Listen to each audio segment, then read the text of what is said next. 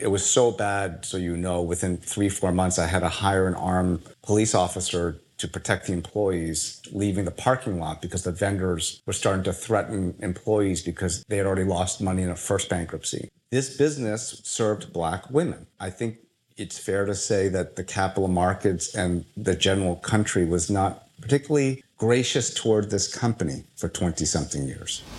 True to the saying, nice guys finish last, so many of us have accepted that, as in the case of Steve Jobs, abrasiveness was part of his genius. But what if there was another way? What if leaders could be kind and that there is a tangible value to kindness in business? Now, all of us probably know the term goodwill from an accounting context, and in this capitalistic world, in many ways, this value is decided by the buyer. Now, our next guest argues that in reality, goodwill, which should mean a whole lot more than an accounting concept, is earned and cannot be bought but if done correctly, can be worth a whole lot. This, as he saw in his tenure as the unlikely CEO of Ashley Stewart, a popular plus size clothing brand serving and employing predominantly black women, where he reinvented the company from the brink of bankruptcy with what he argues was a recipe of kindness that shocked the world. So much so that Jamie Dimon called upon him and said, You're changing the vector of capital. Apart from being a TED Talk sensation, a man of paradox, James Rhee today invests out of his own family office. He's also the chair of entrepreneurship and senior advisor of the Global Women's Center at Howard University, senior lecturer at the MIT Sloan School of Management, executive resident at the MIT Leadership Center, and I cannot wait for you to dig in. James Rhee. I am so excited to be here with you. And of course, we just came from an amazing weekend uh, with the mayor, with our Asian American community. Talk to us a little bit as we begin here about your reflections on the weekend. I think it's pretty cool that you have a 40 something year old woman, mother, mayor in Boston, and I've been living here for a long time. I'm not sure if I ever thought I would see that happen in my lifetime, and it happened. And that she and a very youthful team pulled together what was it like 40 50 60 yeah. people nationally across the country across disciplines focused on money arts and civics. It was impressive. I had a really good time. That is a great segue for us. I mean we're talking about arts civics finance and those are the intersections in which you represent throughout your life james. You're a unicorn in many different ways a hot mess as you like to call yourself talk to us a little bit about who James is and context frame a little bit for us. It's taken me a long time to really understand who I am, what I am. And I think we all go through that journey. So that's mm-hmm. one thing I like to say, right? And I'm doing this here right now with you because when I admire you and your life and your life's work, but I want other people who are younger than me to sort of get there faster than I did in terms of understanding what it's all about, what life's about, who you are, and sort of being willing to sort of see the truth, good, bad, and indifferent. So for your listeners, yeah, I'm like a 52 year old guy who used to teach high school, went to law school to be a public defender, have had a long career in private equity, investing. I've done growth, distress. As I told Brene, I'm a hot mess. I ran a company with a fair bit of success uh, that was employing and serving primarily black women. And I teach at MIT and at Howard. And I'm a media guy, an arts guy, and sort of a quant guy. And the way I blended all of it is um, it's really what I like to say it's about kindness and math. I, that's the only thing that I could come up with that made me less of a hot mess, that it made sense to me, that I'm a humanist and a fierce advocate for people. And I'll, I'll always be a high school teacher at heart. I want people to just, I want them to be successful in their own terms. That's just how I've lived my life. So, teacher, educator, mm-hmm. and then public defender, and then private equity guy. How did this thread of your life unfold? Was it oh, this made sense at this point in time. Were your parents, of course, a lot of our high performers on this show are from the Asian upbringing where you were expected to be a certain way. Uh, their definition of success is very limited. How did you navigate that? Mom definitely played a huge role because she always used to want me to do what I wanted to do. And I'll always be indebted to my mother for that. Dad pushed back a little bit more, wanted me to have more of a bit of a linear path. Mm. Always scratched his head and said, Why are you making 12 grand a year teaching? You went to law school and now you're in private equity. Uh, it's, it's not a career I'm familiar with, right? As immigrant Korean parents. So, yeah, it's, um, I didn't know. I, all I know is that It's uh, I had sort of a childlike curiosity. I've always wanted to learn. I don't like getting hemmed into a box. Uh, I don't put other people in boxes, and I don't like it when people put me in one. I just knew that when I graduated from law school at 28, these two Harvard degrees and passed the New York bar, here's two things I knew. I needed to know more about money, and that money, in the end of the day, has a big voice at a table to decide things for people. Not everything. Too much today, by the way, but some things. And two, I also knew that I was over $130,000 in debt and that I was, my parents couldn't afford to help me. I wasn't going to ask them to, even if they were, and that I, I had to pay back. I was stressed about money. So I think at 28, going into private equity, it was both personal stress about money and knowing that I had to be in a position that I could quarterback money. This is the question I started asking a lot of my guests more often. What is your relationship with money, and how did you come to that conclusion that money, in what you said, I'm just rephrasing here, yeah. is power? I've had a love hate relationship with money, like I think a lot of people. It's not been an end goal for me. It's not been, you know, some people really obsess about having money. Remember, I taught high school for 12 grand a year, right? I have studied money for on centuries of money. I studied economics. I studied how money moves things, the birth of capitalism, Adam Smith, like intellectually. I get the systems of money, right? In terms of social currency. For me, accumulating, hoarding financial wealth has not been a goal. I also know I'm realistic. I know how, I had to know how to use money as a tool. Like it's one of the things I think I'm pretty good at wielding in terms of, uh, I'm good with money. I'm good with like visual arts, communicating, the law. I'm a very good writer. So I tend to be able to communicate in all these different forms of media. Money is a form of media. And of course, part of what catapulted you into seeing money as media is one of your key experiences. But let's talk a little bit about that shaping of your experience in private equity, yeah. right? So you decided, okay, this is the path you want to go down. And Meow Mix was the first deal for 30 something James. Yeah, 30 year old uh, guy, pre kids. Picture a high school teacher, a law school grad breaking into private equity it wasn't easy. I joined a firm that no longer exists. At the time, though, it was one of the most prestigious firms in the United States. It was called J.W. Childs, mm-hmm. which was based in Boston. At the time that I joined, we were raising a fund. We had more money than I think Bain Capital had. Wow. At that time. So it was one of the early big marquee firms. We had only eight of us managing close to three and a half billion dollars of money and um, very lean staff. Um, and so I just basically got thrown in and so the first deal I did, I was 30 years old. It was right after 9 11. We bought the intangible assets to a cat food brand called Meow Mix. And so for, I think everyone knows Meow Mix, meow, meow, meow, meow, that sort of annoying jingle. yes. It was owned by Ralston. We have you to blame for that. Yeah. Earworm. yeah, it was owned by Ralston Purina. Nestle was buying Ralston, and the government said you have to divest. And so we bought literally a brand. It was a name, an ingredient list, two marketing Meow Mix mobiles that you drive up and down, and we cut a co-pack agreement. We paid $160 million for that. And so for four months, I think it's fair to say I spearheaded setting up a brand new company from scratch, hiring 44 employees. We had nothing. Literally, it was how do you take a list of ingredients, two Meow Mix mobiles, and a brand name, and set up a functioning company in four months so that the government approves the transaction and says it's a viable competitor. And how do you do that? Most of our guests are from the venture capital space, right? So that's slightly different. Yeah, it's um this is my theories on money, which is later on we'll get into why I started my own platform. That skill set of what I just described, it's a little bit of private equity, it's a little bit of distressed, it's a little bit of venture, right? It's sort of taking existing IP, pivoting it, operationalizing it, and then instead of raising money to create brand awareness, create the infrastructure, and buying customers, the purchase price of the asset is that. So it's basically pre-funding all of the rounds of venture and you buy IP and then you have to sort of pivot it and sort of communicate it in a different way. And so it wasn't easy. It was uh, very stressful for a 30 year old former high school teacher, public defender. Um, I look back now, 22 years later, I was effectively a startup CEO, sitting in an office in St. Louis with 40 corporate Ralston, Purina, Nestle people, with me and my 24 year old analyst that was my job. And I thought that was normal. Like private equity, as most of your listeners know, it's, you don't do that.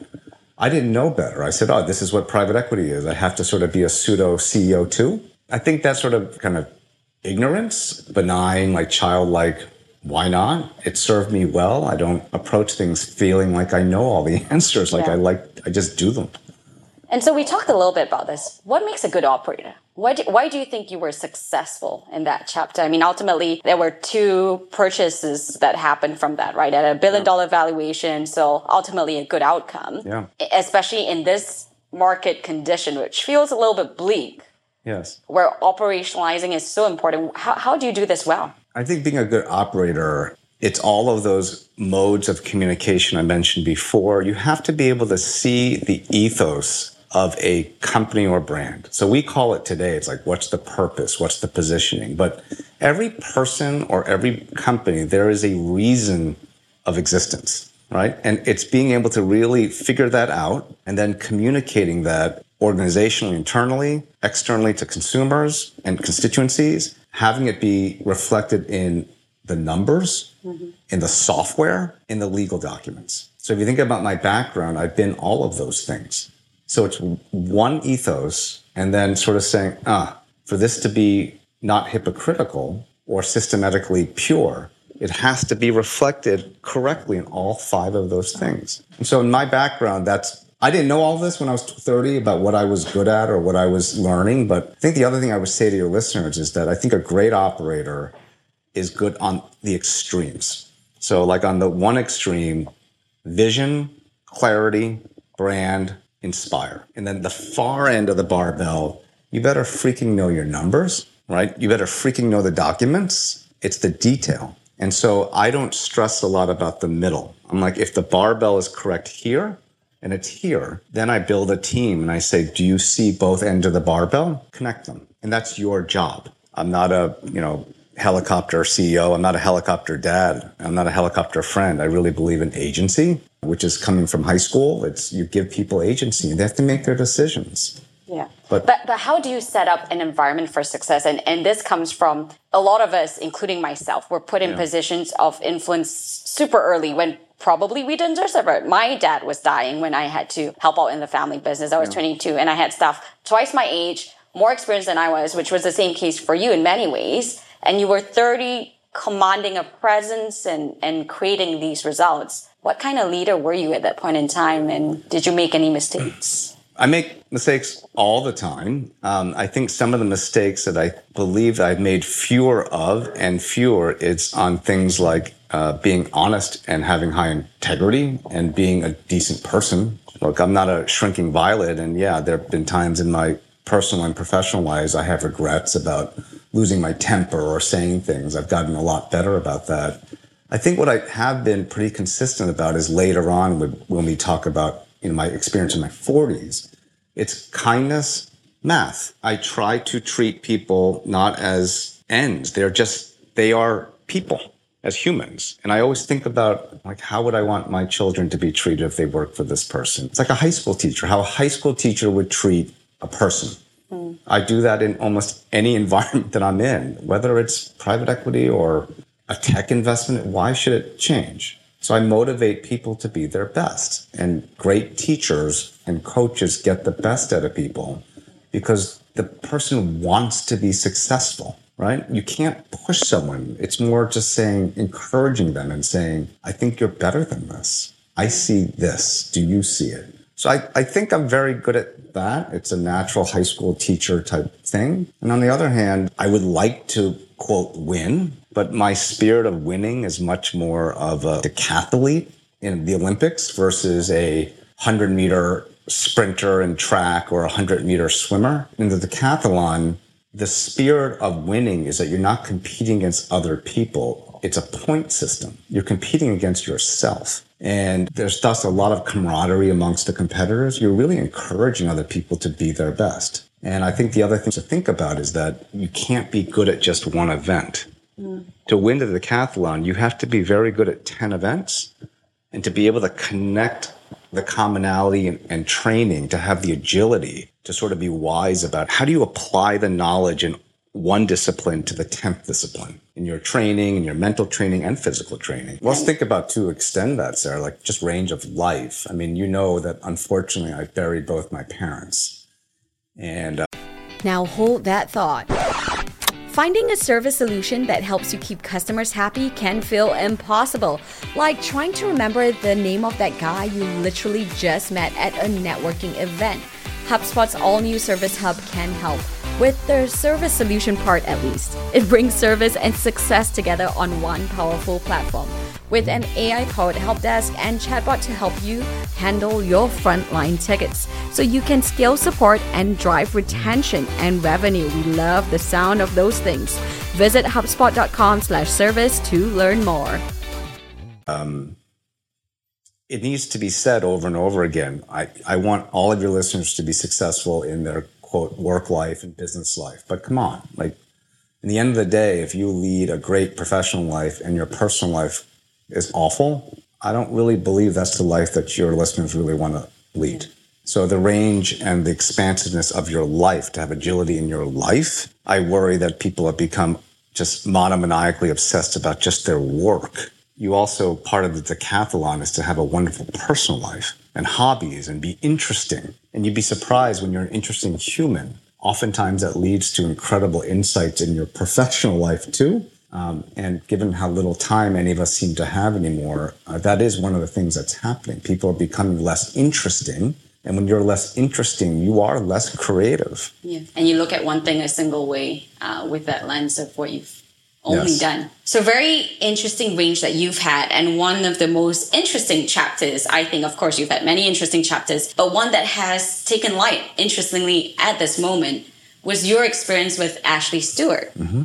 Tell us a little bit more about how a Korean American became the CEO of a company that was catering to black plus size women. Yes, it makes all the sense in the world, Absolutely, doesn't it? Absolutely, 110%. And I think uh, we were laughing before this that even though I'm sort of like old Uncle James, I've led much more of a millennial Gen Z type life in terms of having a lot of different like lives. It's been sort of a cat like existence. So, yeah, I was in my 40s, I ended up being a first time CEO of one of the, a very important business for a certain segment of black women in the United States. It's actually one of the largest businesses that was serving and employing black women in the United States. And it came at a point in my life in my 40s where there are a couple things happening. One, there were a lot of things about the what I was doing, I didn't love how I was doing it. Mm. And I wanted Tell more. us more about that. Well, I wanted one more flexibility and mandate. So think about it. I'm distressed and venture right? I am. And I think it's very similar skill set. Number two is that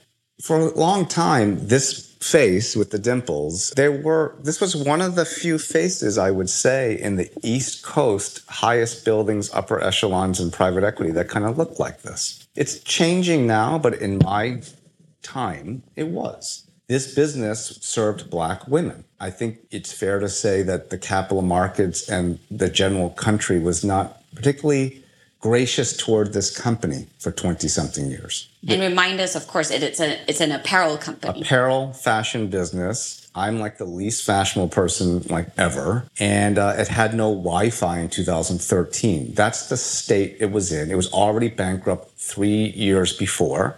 So you had, it was so bad. So you know, within three, four months, I had to hire an armed police officer to protect the employees leaving the parking lot because the vendors were starting to threaten employees because they had already lost money in a first bankruptcy. That's how bad the situation. Company had never made money, never been cash flow positive. And um, you can imagine this was not a darling of my New York, Boston, LA, Wall Street connections. Think about the demographic, right? Warren Buffett says, invest in what you know. But there are not a lot of women slash black women managing oodles and oodles of money yeah. still. So it was also that. My father was dying. I thought a lot about uh, everything that they had wanted from me. It was not easy being them in this country as immigrants. And it's one of the things I admire about you. I have the most admiration for people who immigrate. There's no higher form of entrepreneurship in life. And they wanted so desperately for their double Harvard son to leave a very stable and easy life and I used to say to them, but you know, because you took so much risk, like, shouldn't I be taking more risk and helping other people more? And they would sort of say, no. And I said, because you did this, I can do this. And, and you know this, sometimes when you have success or pedigree, you become more risk averse. For me, I have more risk tolerance. That's mentally how I've been. I'm like, I have all this. Like, why would I live a, a, a non courageous life? What a boring life that would be. I look at these women and I immediately saw things that were not in spreadsheets or in like the investment banking decks and all the, you know, the boring pitch decks that we all see that say the same stupid thing over and over again, right? When I was in the stores, I saw my mother.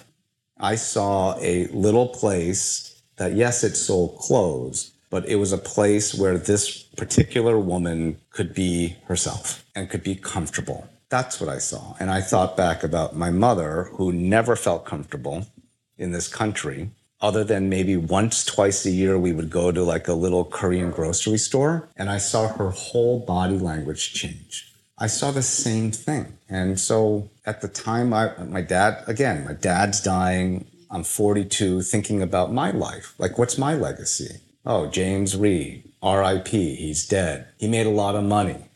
That's not what I want for my my legacy and my children. I don't want that. And so I volunteered to do this for six months. After the entire world turned its back on me, actually, I stayed for seven years and we had a lot of success. Yeah. So initially, when this deal was done by Gordon Brothers, yes, the intention, which I was a part of, yes. right? The intention was to break it up and sell it for parts, or what?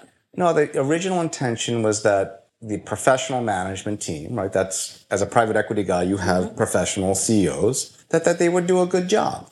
But what happened was that after Gordon Brothers did this, I was no longer there. I had my own investment platform and the business wasn't doing well. And I was not part of the general partnership anymore, but I was still part of the board as a like outside consultant. And so the business was about to liquidate because it was a failed investment, right? It was the second bank, it was about to get, have a second bankruptcy. And I just, I felt accountable for a lot of reasons, right? As a former general partner, but also for the reasons I just articulated more as a human. The employees, they didn't do anything wrong like the women working in the stores in the neighborhoods across the country they didn't do anything wrong. Like they were working hard. They these relationships were very important to them in the community. You know women create a lot of positive externalities in communities and neighborhoods. This was an important safe place for a group of women that they don't have a lot of safe places. And it just hit me very hard in my heart. And i felt accountable. I just said this is i can't just sit here and let this liquidate. So I volunteered for six months, hoping I could sort of stave off liquidation because I know everybody, right? I knew who was coming to liquidate the business, right? And that maybe I could find someone to buy the stores in six months, that a big retailer would take the stores and then I go home. But after six months, no one came. And I got very close to the women working the stores. I spent most of my time in the stores, hanging jewelry. You have to picture me like yeah, and, and, remind us this was how many? What was the scale of it? And I know it was in like Trenton, yeah. New Jersey, and hundreds of millions of revenue. Yeah. like twenty-two states. Think about every neighborhood in America that has a reasonably significant black population. Mm-hmm. All was there. Yeah. And picture me hanging jewelry and learning about like peplum mm-hmm. and Maryland's and me wearing pleated khakis. you know, and sort of saying, hey, you know, yeah. can I help you? And, you know, I, I discovered fashion denim because there's no fashion denim in 2013 private equity. And so, like, the fashionistas at Ashley Stewart who worked with me, they're like, you know, James, you can pull off fashion denim. You don't have to wear pleated khakis. Yeah. So we just, it was a lovely, it was hard. Like, I went through a lot of didn't feel so good when a lot of my private equity and fancier friends kind of laughed at me. Mm. That didn't feel great. Um, it definitely brought up memories of some things during high school when I had to defend my mother against certain things. I mean, that's that never goes away. So so let's let's unpack that a little bit. So you have this business that's about to go downhill. It was already on yeah you know, the middle of it the, was six, the downhill. Six weeks away from liquidation. Six weeks away. So You were six weeks away from liquidation, and you decided you didn't like the way these black women were being spoken about. Mm-hmm. Because they think that you have this face, and so you know you're not one of the minorities in, in that way. It's different, right? Because and, and even this weekend we were talking about this. Asian Americans are not considered people of color when we should be. That's right. Plus, you know, I have my two fancy degrees. Absolutely. So I'm in sort of a certain socioeconomic class. Mm-hmm. But I grew up with two immigrant parents who faced a lot of crap, yeah. and that never goes away. And, and by crap we mean racism Yeah, of course. directly. Yes. And so you're faced with this challenge where you decide, okay, let's give this one final chance. And Yes. you know the people, you know the women who are running the stores, and yet financially, it's not working. Yes. There were crazy insurance work, workers' comp claims that were crazy premiums. There were all Yes. sorts of incidents that were causing the business to not be profitable in the way it should be. Sure, it Mm-hmm. has revenues, but the profitability was a big question mark. What was your strategy? I mean, let's talk about your first 90 days, right? The, the CEO strategy. What did you do then? First 90 days, and you have to think about, I laid out how intense it was, right? Yeah. So, like, the entire world's coming to kill this company, right? We know how the financial systems work, restructuring works, the advisors are coming, it's all coming. And um, I'm holding them off like this and saying, you know who I am. Right? This isn't some random CEO. Like, I'm a repeat player in the world's largest capital markets. You're not going to do it. So that's one conversation that's happening. The second conversation that's happening is to everyone else who works within the company and saying, This is true. I said, I'm James. I know I may be the least qualified person to run this company, but I'm the only one who showed up. And I get it. Look at my face. I understand. But maybe if you get to know me, you'll understand that when I say that I know more about this than you think.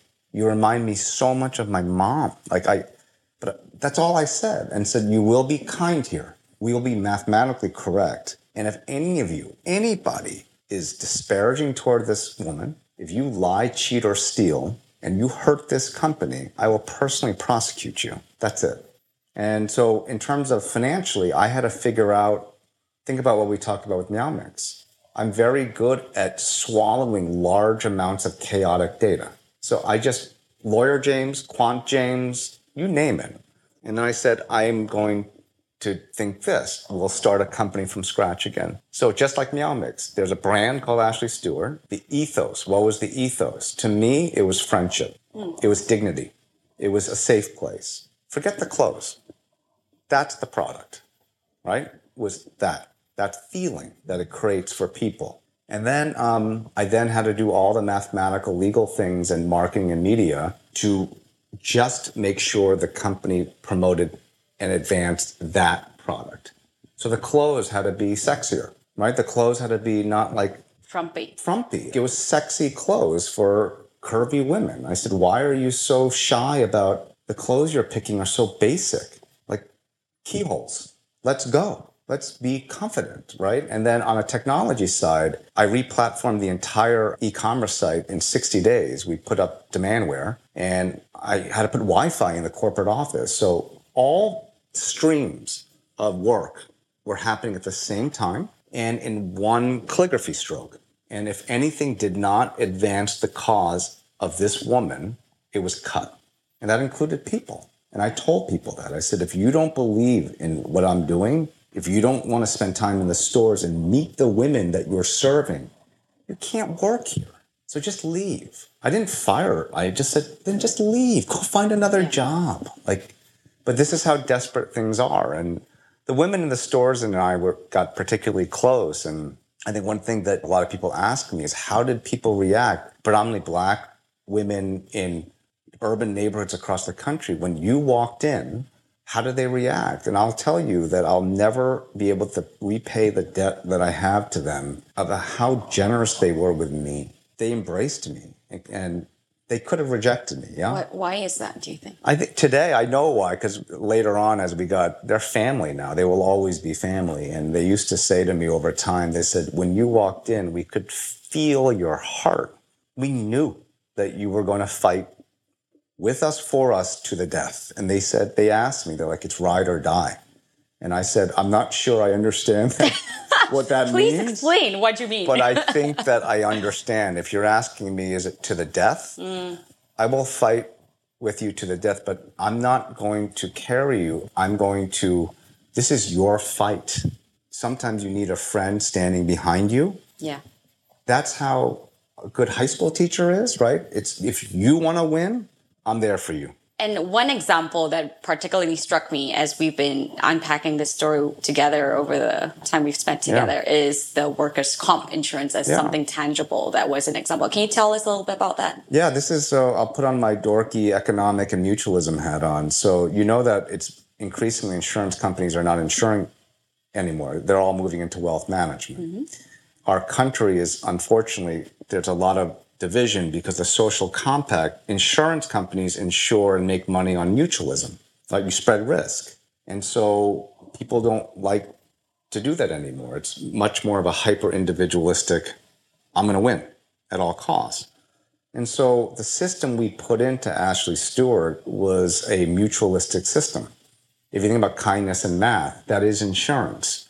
Let's prime better behavior pro social behavior that creates positive externalities. Mm-hmm. We're going to punish negative externalities. Anti star system, right? It's like the New England Patriots. You want to be a star, don't work here. You can't. And then once we prime behavior, which is what I teach at MIT, it's org theory and marketing, we're going to reward it financially. So all the compensation systems, the bonus systems, I rewrote all of them.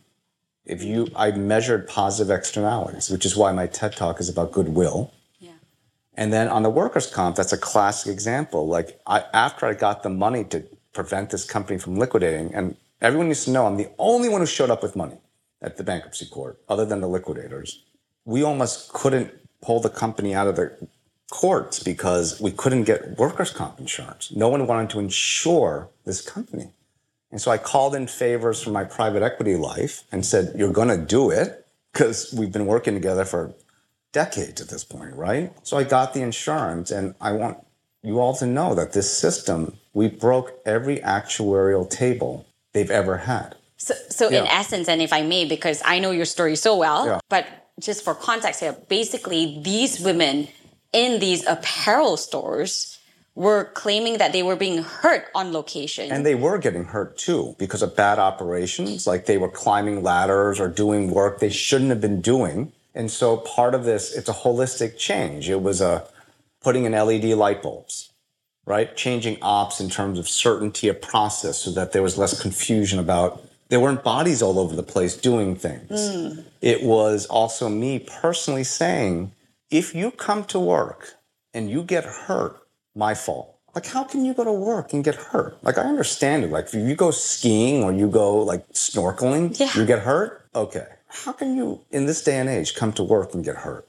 And I said, if I don't know about you getting hurt within like 24 hours and someone's hiding that knowledge from me, not good. Yeah.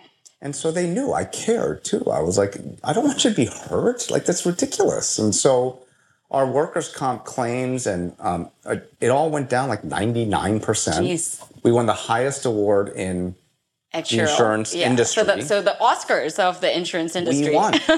because if you think about it from a venture, future-minded investor, put it put it this way, part of the big thing about AI now, AI only cuts data in zeros and ones and history. I've made most of my quote, you know, success, whether that's financial or personal. I get the history. I'm not in the business of zeros and ones. I create twos, right? Like you don't make money with just zeros and ones. You don't create societal change with zeros and ones. You create new paradigms.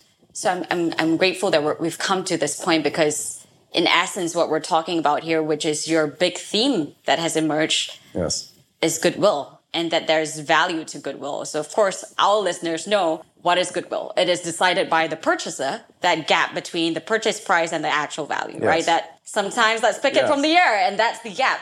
But what you're arguing here is that there is real tangible value to goodwill. Kindness creates goodwill. Like this is our relationship has been this is very classic, right? Like I'm very interested in your success, Sarah.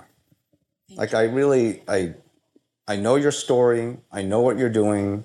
I know that you have like we all do obstacles and you have different obstacles, right? I want you to win, but I want you to do it in a way that's really satisfying to Sarah personally too. Like your path is going to be idiosyncratic. It already is. It already is. and so that's like, but the world is going to want to put you into a box. That's what we do. I'm going to be a friend that says to you, like, you're good. Try that. Like, you're good.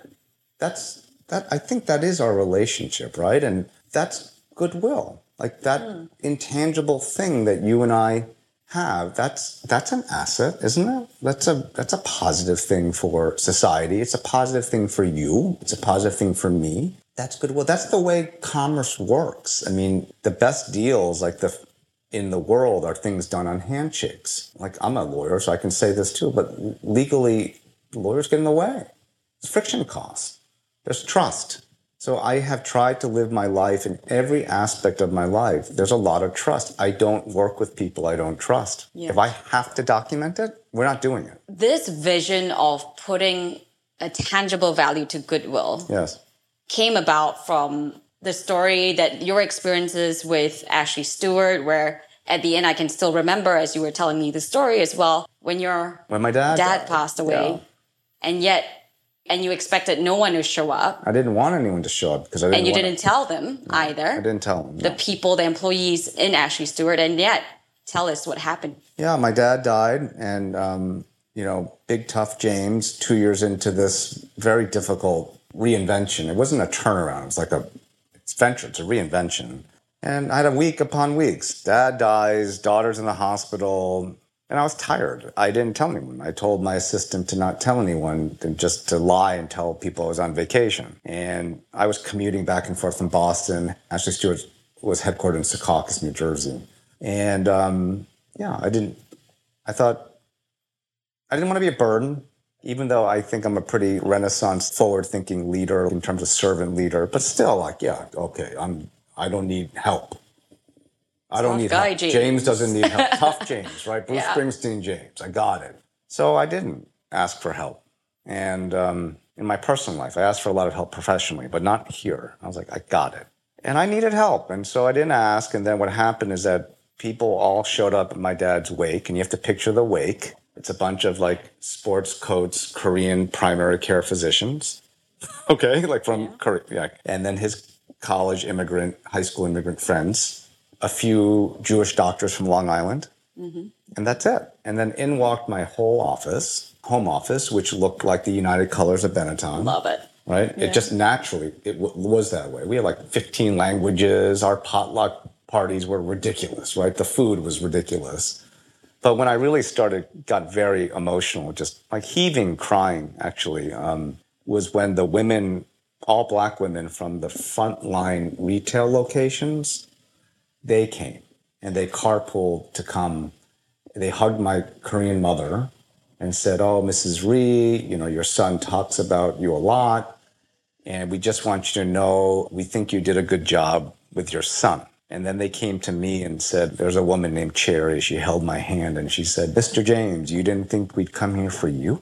And I cried. And it was that moment I, this happened, I was, you know, 44. I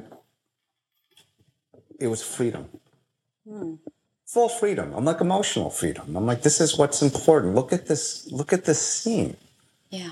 I have my Korean mother with my black female colleagues and my whole life is sitting here. Every country and and I'm crying in front of them and I'm like, good, I should be. How wonderful this is. And it reminded me later on of the scene which we all watch. I don't know if you've seen this yet. This is like an American staple. It's a Wonderful Life. It's a classic Christmas movie where George Bailey, he's a banker and he's losing against like a big bank and he is a small town. And at the end, uh, his whole neighborhood comes to pitch in to give him money to help him save this community bank against a big bank and he looks at everyone and that example that is the monetization of goodwill. Mm. what you saw in that movie and at my dad's funeral that's what goodwill looks like. It's just so hard for us to freaking see it right? Because all we we get pounded with things we see all the time.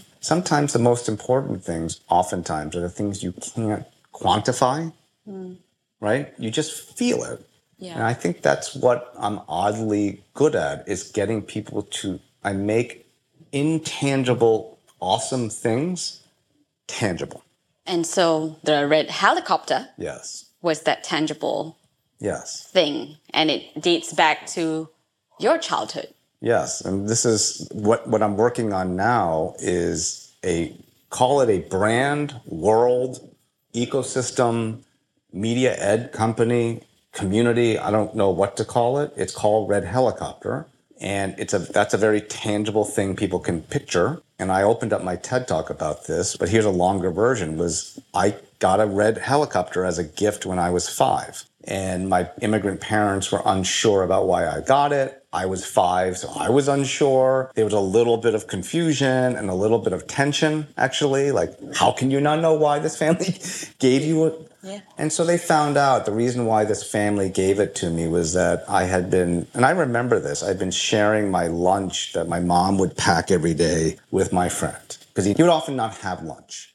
And I didn't know this, but his mother had died that summer before kindergarten. And so I'm sure being a dad now, that that dad was beside himself, right? He had four kids under the age of 10.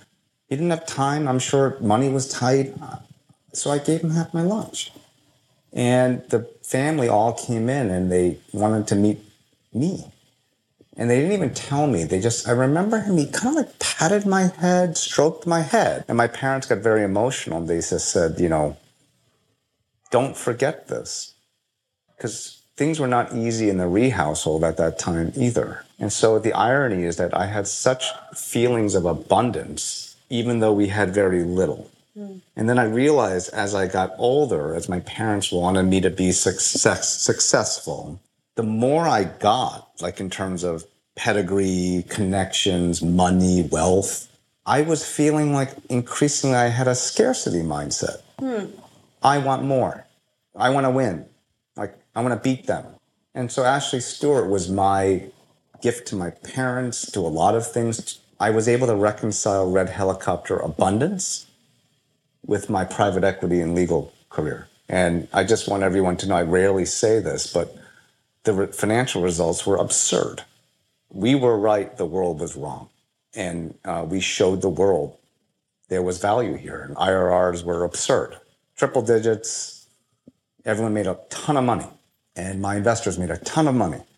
And they deserved it because they had trust, they had faith. And I'm more proud of the way we did it than what the result was. And the way we did it has led to a lot of things, as you know, like it's leading to what is Red Helicopter. Six months after I left Ashley Stewart, after it turned into seven years, you know, like I chair entrepreneurship at arguably the most prestigious historically black university in the country. You got a Korean dude Yeah. chairing entrepreneurship at Howard University. And when they offered me that role, yeah, I cried. I mean, I had no other, I just couldn't believe it. And so I've had so many of these type of things happen. Urban League giving me the Frederick Douglass Award. I mean, I, I can't even put into words what that feels like, right? And the consistent thing that they say is that we saw how you did it. Hmm. I wanted these women to win so badly on their terms. And that's what I'm most proud of is that sometimes I had to translate for them, but I never took their voice away. It was their voice.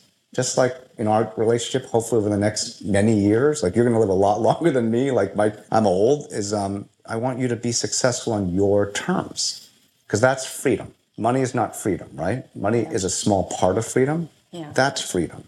So there's a few ways I want to take this, and one is in particular why those that are more privileged come from the scarcity scarcity mindset and the way in which that has influenced the work you now do with families, right? Uh, Fire Pine Group, that was also a little bit a while ago, Yeah. but you had already this impact lens long before impact investing was a thing, arguably, right? Yes. How how does this come into play and what needs to shift in the mind of investors who always and, and i think you're absolutely right. People feel like they don't have enough. I work with some of the richest families and they're unhappy. So absolutely unhappy. unhappy. Yeah. why?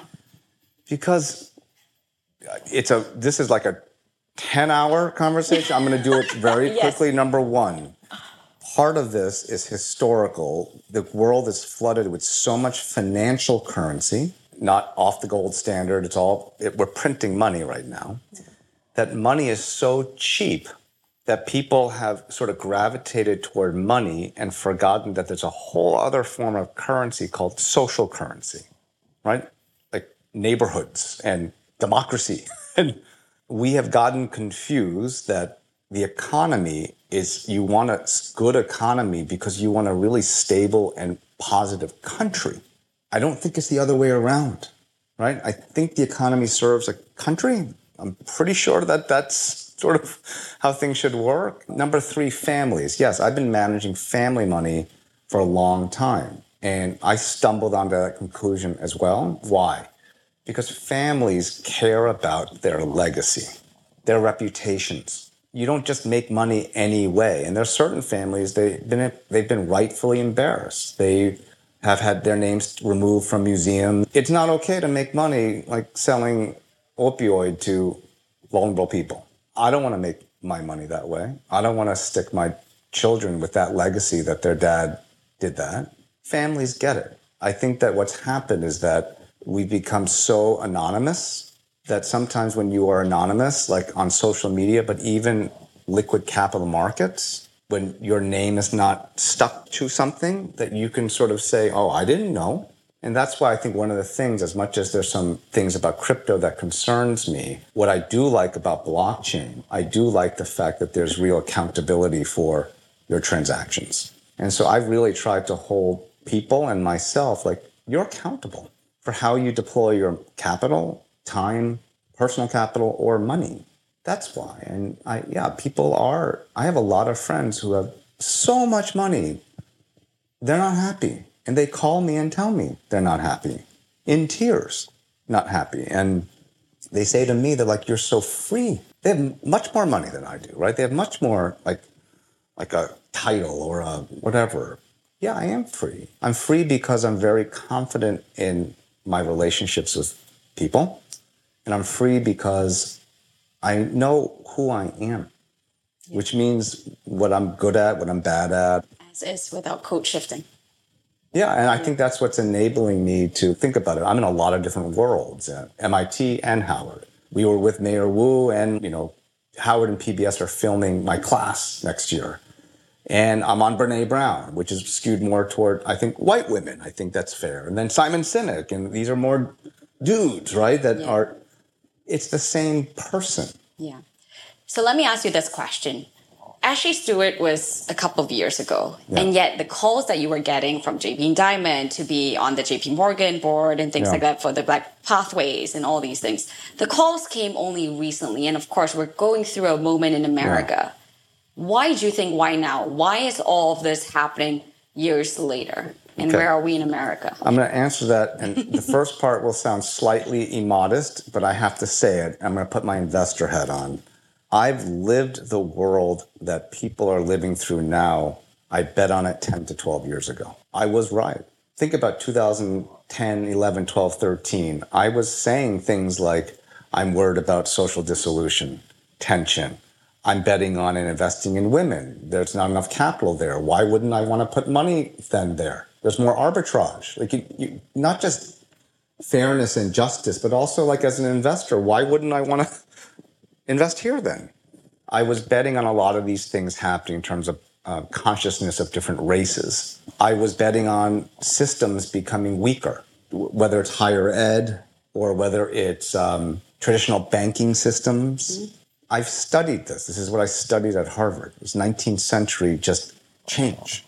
That's what I'm good at is change, isn't it? And so What's happening now is that we went about our business, Ashley Stewart, very quietly. Like, you know me. I'm not saying, hey, look at everything I'm doing. We did it. And the reasons we did it were sincere, and I didn't need external validation for what we did.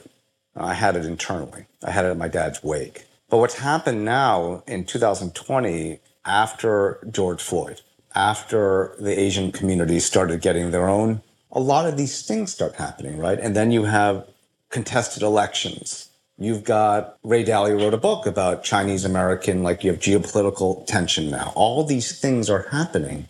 That's why. So now people's consciousness, they're receptive to systemic uncertainty. Right? Things don't last forever. This country, in the US, there was a civil war 160 years ago, and there was a Great Depression 100 years ago, and we had World War II in 1940s and the Vietnam. It, it, this is a very recent thing, right? It's three generations. But people forget. They forget because we're bombarded with social media, it's short termism. We don't read anymore. People do not read philosophy, history, literature. People don't spend enough time understanding biology, right? Some of our best neuroscientists, instead of improving the condition of people, they advise large tech funds to manipulate people's behavior. Think about, think about this. So that's what's happening. So after the last few years, people said, that's what you did. That's what you did. And that's why you were saying this. And I said, Yeah, do you really think what we did and why I did it was to sell clothes? And so Ted, Brene, Simon, Howard, MIT, Ashoka, right? And then a large, some of the largest companies, I'm not going to name them, but in the world approach me to work on change. Mm-hmm.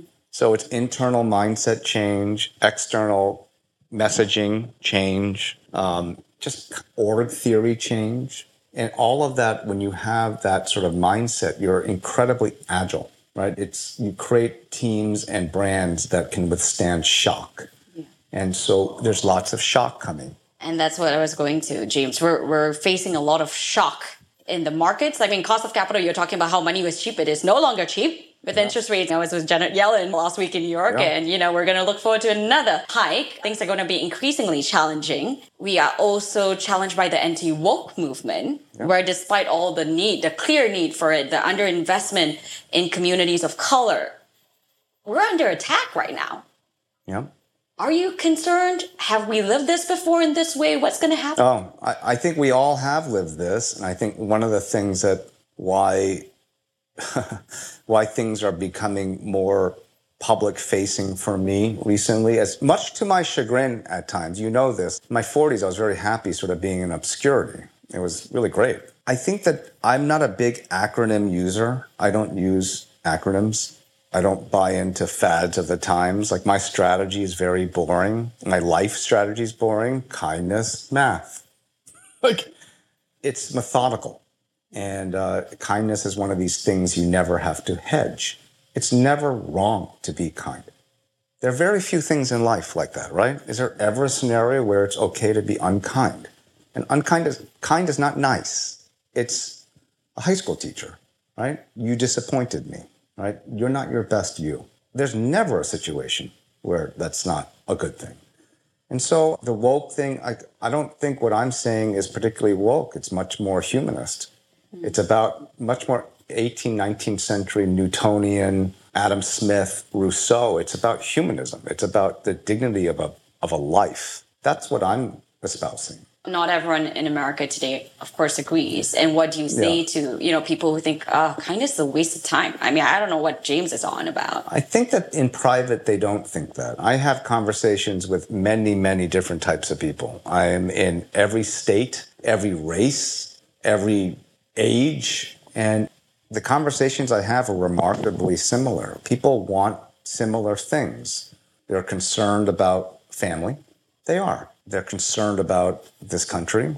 We just don't communicate it particularly well. And I think one of the reasons I'm spending a lot of time in the media like side of things right now is that for some reason in this window of time, just given some of my experience set and I feel like I can say some things that people can all agree to. And maybe it's because it's also coming out of the mouth of a financier, like some of these quote soft things. Yeah. I am also talking about cold hard cash and economics and putting it into financial terms and reminding people that there are certain things that you can measure in a different way that's not per GAAP. yeah. that there are measurements that are that do exist. And I think it helps that I'm also of this age, mm. right? I'm sort of Gen X, but with a sort of Gen Z spirit. I'm not white. I'm not black, right? I'm sort of this face. And, you know, and I think what's happening now, Sarah, is like the fun part of this, as you know, I'm doing a lot of creative things. I really like, and this is, I'm, I'm a creative I'm a creative. Both Finance people can be creative. yeah, I think some of the best finance people are creative. Steve Jobs was a creative. Mm-hmm. Albert Einstein was a creative. They saw things that people didn't see and they made it visible to other people so they could share it. And that is what I'm trying to Which do with Red Helicopter. What I wanted to prompt. Coming April 9th, 2024, we are looking forward to your book with bated breath. What are we looking forward to in this chapter? the the movie, when is that coming up? So Red Helicopter, this sort of quote community, it's a it's a way of being. So the first step was to be able to make sure I could teach it, which is why I've been at Howard, MIT, Duke, and a lot of these schools. The next step is that they're filming it and they're going to air it on PBS. Mm-hmm. The next, yeah, the next step is this book that if I couldn't teach it, I wasn't willing to write a book, right? So now that I could teach it, because I saw my students, and then I, you know, I train McKinsey and I train a lot of other sort of leaders. I'm like, ah, this is the way I can communicate all of these disciplines in a complex way, very simply, and you all understand it. So that's what's in the book. Um, it is meant to be a timeless book. Picture a book that's like if Ray Dalio crying at H Mart, Jay Shetty, you know, think like a monk, Yes. and like Zen and the Art of Motorcycle Maintenance. If you put all those four books into one book, it's meant to be just like my TED Talk is something that an adult will read, a leader of titan of industry, and then they want to share it with their senior in high school. It's the things that we are not taught in school. Mm-hmm. And it's also a gentle reminder about how ephemeral life is and about like to love your parents, right? It's, it's a book about encouraging families and about children, about legacy. But it's also a book about this is how you reinvent, turn around, and make a lot of money in a business. It's all of it in one. Yeah. So I I am pretty sure that the book there's a lot of interest already. I've been composing music for a rock opera. To just that um, it's communicating this feeling and this mind in a multi-sensory way. And you know, I always thought that when I was running Ashley Stewart that it just felt like a live musical Yeah. and the world was watching and then they participated and i produced concerts and it sort of bended space time like it's not work or life it's just why shouldn't we live a very successful life right that's sort of what i'm i think a lot of asian uh, buddhist scholars they always call me and they're like it sounds i said yeah sure but it's you know i was raised catholic so it's it's catholic and buddhist i don't know like yeah. it's sort well, of a everyone very- has a different take to that, and that's the beauty of the red helicopter. Yeah, it's like, and I'm, if you notice, there's on the cover, there's no picture of a red helicopter because I'm asking everyone. I'm like, uh, it's not prescriptive. Mm-hmm. Like, Yeah. it's your red helicopter. Yeah. And so Now hold that thought. Talking Too Loud, hosted by Chris Savage, is brought to you by the HubSpot Podcast Network, the audio destination for business professionals. On this podcast, Chris Savage, Wistia CEO and loudest talker, takes you inside the minds of entrepreneurs as they share the hilarious, informative, and most challenging aspects of building more human brands. Everything we love here at Billion Dollar Moves. Now, an episode I loved recently was the one with guest Joe LeMay jiu-jitsu loving entrepreneur and co-founder of Rocketbook. He talks about how an airplane epiphany took him on a wild ride that started with a Shark Tank flop but ended with a $50 million exit. You know that's our jam. Listen to it, talking too loud wherever you get your podcasts. James, what a meaningful conversation. We could go on for hours and we will do that in the years of our life together, hopefully. What was something that I should have asked you that we didn't cover before we go to the rapid fire? Oh my goodness. I think maybe who is the most important leader, maybe that I tried to emulate, or Yeah. and I think you know what my answer is going to be. Is it's my mother. Um, I am my mother's son, and I a lot of the work I am doing, I promised her too in my eulogy to her. She was a great leader, and she was firm, resolute. She allowed me to fail. She kicked my, you know what, when I when I was not good to other people, when I had success at the expense of other people. My mother was very, very tough on me. Um, and she was generous, but she was also like relentless, right? What my mother lived through, what she did. My mom was so thoughtful that toward the end of her life, she went back and renewed her nursing license to take care of the veterans of the Korean War that saved her country when she was a little girl. That's how thoughtful my mother was. Like she said, I have a debt to repay mm-hmm. and I'm going to take care of these men now. And so I, I always want to talk about my mother and like a lot of the women of Ashley Stewart. They shared a lot of these qualities too. They're quiet leaders. They never get credit. Yeah. Partly they never ask for it. And so my whole job at Ashley Stewart, I gave them credit. I told the entire world about them. Yeah. Love it. Well, James, we've now arrived at the rapid fire billion dollar Okay, I'm ready. questions. Yes. First thing that comes to mind is what I always say is probably the right thing. Fill this blank. Success to me is, Legacy of being known, of being generous. failure to me is, Dying alone. Hmm, book that changed your mind. The book I just wrote called Red Helicopter. What's your most used app on your phone right now? Waze because I'm terrible with directions. What? Disappointing the. Asian American community. terrible. Money or power? Influence. Hmm, what keeps you up at night still? I want my children to not die alone. Hmm. What are you afraid of? My children, like living in a country that is just not in a good direction. Hmm. Yeah. What still is your biggest insecurity? Like I think, like a lot of people, like it's nice to have friends and be be liked. I think sometimes I still have that. Hmm. What's an opinion you have that most people don't agree with? That the basis of our financial systems using GDP as a marker for success is, even though the founder of the GDP metric said it was not to be used as a mark of success, is just wrong. And that uh, economists get a lot of things wrong because they believe that the premise is that people are rational economic actors, which we're not. So the entire, like, the foundation of it is false. Worst advice you've been given? Oh, when I was uh, applying to go into finance from law school, and a HR recruiter told me that because I went to law school, that uh, I had no shot and that I should have, be, live the life of a lawyer. And the best advice that you've been given that you wish everybody listening would also heed? My father-in-law, who's a very successful person, reminding me every day while I was breaking into finance, he used to say to me, "Do not forget your values, James, because people will people will want to take it away." And he told it to me. It used to annoy me that he kept saying this to me. But in retrospect, now he was right. Don't don't forget your values because you got to look at yourself in the mirror and have your kids look at you. And other people have children too.